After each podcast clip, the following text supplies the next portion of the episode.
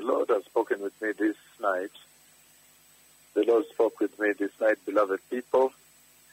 I see there is a meeting I'm going to, and then the Lord glorifies his servant. A tremendous amount of glory comes over his servant. The Lord glorifies his servant. There's a meeting I'm going to, and the Lord does glorify his servant. Tremendous glory of the Lord comes like um, almost like what happened in Helsinki when he totally transfigured his servant, covered him with his glory, white, total glory. There is be big, radiant glory. And when the man of God moves, the glory beams, glows all over, and covers the entire place and room. So there is a meeting I'm going to. I do not know whether it is Sweden, because I'm headed to Sweden, the big conference in Europe in or it is the subsequent meeting, the following meetings in Spain,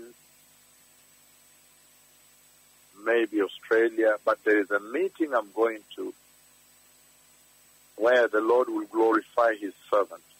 And right now I'm on my way to Sweden. So maybe it is Sweden, or if not Sweden, it is uh, it's uh, Spain But there is a meeting I'm going to where the Lord is going to glorify me totally with pure white glory.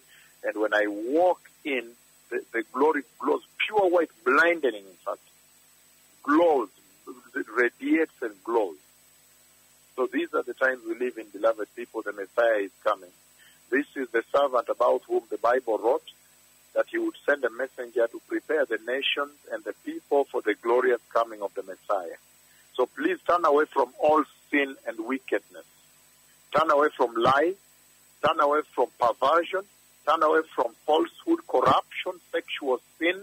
Turn away from the false pro- corruption, the prostitution you see in the church, promiscuity, spiritual promiscuity, where people are born again on Sunday and the other days they are walking nude, dressing of women and men. There's no care. The corruption, the preaching of this, defiling of the grace of the Lord. Remember the book of Hebrews, chapter 6, verses 4 to 6, warns on the abuse of the grace. And remember Hebrews, chapter 10, verses 26 to 31, warns on the abuse of the grace you see in the church.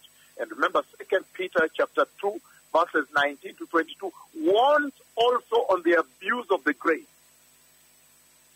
There is only one sacrifice, the blood of Jesus sacrificed on the cross at Calvary. So you cannot abuse it. That is the blood sacrifice that brings the church into salvation, deliverance, and entry into eternity in heaven. I have seen the Messiah come. The prophecies I've given have been fulfilled, including the prophecy of the Lord writing so much text across the sky for me. I say these things in the teachings of the bishop. I say them on radio also. These prophecies are fulfilled. The Messiah is coming. And he's going to take a holy church, a righteous church, a church which is obedient and faithful, trustworthy, dependable, in the fear of God, in wisdom, integrity of heart, purity. These are beautiful things I'm talking to the church. Nobody says these things. Everybody's after gain, gain, gain, gain. Money, money, money, money, money. And corruption in the church. But you have the privilege, you are being told about the virtues of heaven, virtues of eternity. How can you fail to enter as a nation, as a church, as a generation all over the world? The Messiah is coming, beloved people. Don't fool around with this voice. You will go to hell if you fool around. Keep away the wickedness and evil. Choose holiness. Choose righteousness.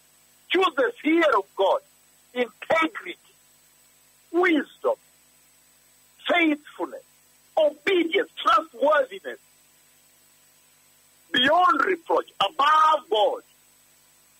Change your dressing. Change the way you dance in the church. Remove immorality from the church.